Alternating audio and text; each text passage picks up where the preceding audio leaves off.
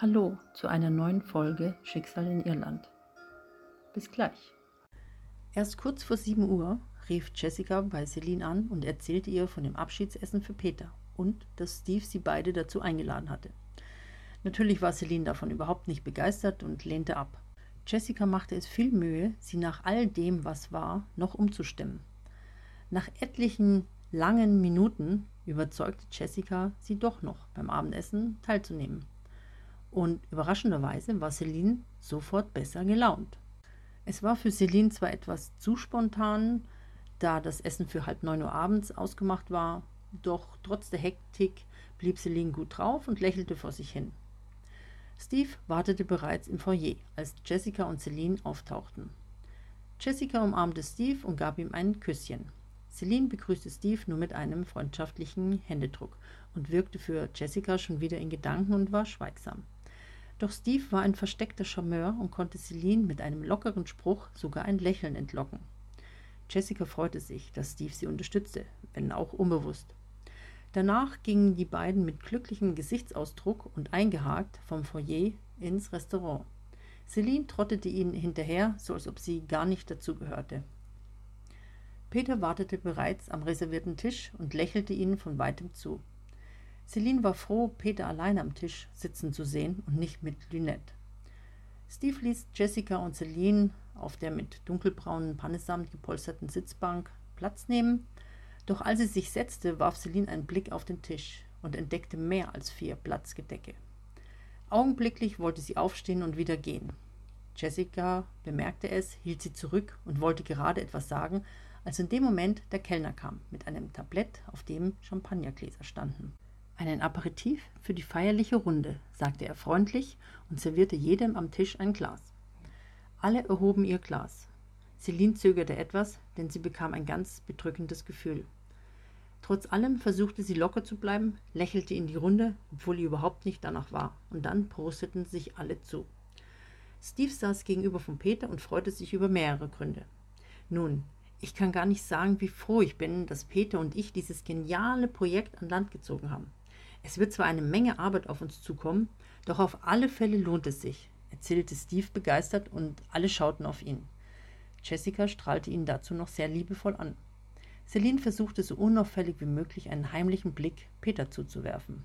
Peter wird morgen spontan mit Leonardo Redfield zurückfliegen und mit ihm in den Universal Studios die Lizenzen aushandeln. Während ich hier alles weitere organisieren und in die Wege leiten werde redete Steve zufrieden, lächelnd weiter. Peter hatte denselben Gedanken und wollte Celine unauffällig beobachten. Als sich ihre Blicke kurz trafen und bei Celine ein wahres Feuerwerk der Gefühle auslösten.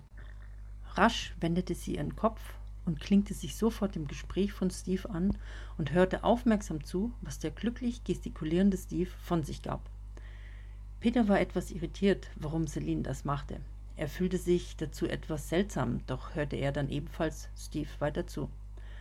Nur Steve konnte nicht weiter erzählen, denn nun trafen Kelly und Lynette ein. Nur gut fünf Minuten waren vergangen und schon herrschte eine ungute Stimmung. Beide trugen lange, schmale Abendkleider, die sie sehr schlank aussehen ließen. Sie gesellten sich nun zu ihnen an den Tisch. Peter stand auf und ließ Kelly vorbei, um dass sie auf der langen Bankseite neben Celine Platz nehmen konnte. Lynette wartete, bis sich Peter setzte und drängte sich dann selbstbewusst an Peters Seite, um neben ihm zu sitzen. Die Gefühle von Celine waren hochexplosiv. Dennoch lächelte sie weiter, wenn es ihr auch schwer fiel, Lynette mit am Tisch zu haben. Kelly saß neben ihr. Das war kein Problem. Sie fand Kelly total in Ordnung, bewunderte ihre nette, einfühlsame Art und dazu war sie Peters Schwester. Celine blickte doch kurz Lynette an, und langsam kroch diese große Wut stärker hervor. Es zu unterdrücken war kaum möglich, denn sie konnte Lynette noch nie leiden, schon alleine, dass sie in der gleichen Firma arbeiteten. Zwar war Lynette nur als Aushilfe beschäftigt und verbrachte ihre Zeit öfters auf dem Laufsteg, doch warum musste sie ihr hier ebenfalls die Laune verderben? Celine fand sie uneingeschränkt eingebildet. Dazu flirtete sie heftig mit Peter und die Krönung war, die überaus naiven Bemerkungen von ihr. Umgekehrt konnte Lynette Celine genauso wenig leiden. Was Celine nicht wissen konnte, war, wie der Abend von Peter und Lynette nach der Megaparty endete. Sie dachte jedenfalls, sie hätten was miteinander gehabt, weil sich Lynette erneut an Peter schmiegte. Jessica machte das keine Probleme. Sie kannte diese einfachen Personen wie, wie Lynette zu Genüge. Und falls eine unpassende Bemerkung von ihr aufkam, war Jessica lässig wie immer und schlagfertig genug, ihr den Wind aus den Segeln zu nehmen. Der Kellner kam an den Tisch und überreichte zuerst den Damen die Menükarte, dann Peter und Steve. Gleich steckte Celine ihren Kopf in die Karte, nur um die anderen nicht mehr ansehen zu müssen. Ihr war es sehr unangenehm, sie, denn sie fühlte sich sehr zu Peter hingezogen und musste quälend mit ansehen, wie Lynette Peter umgarnte.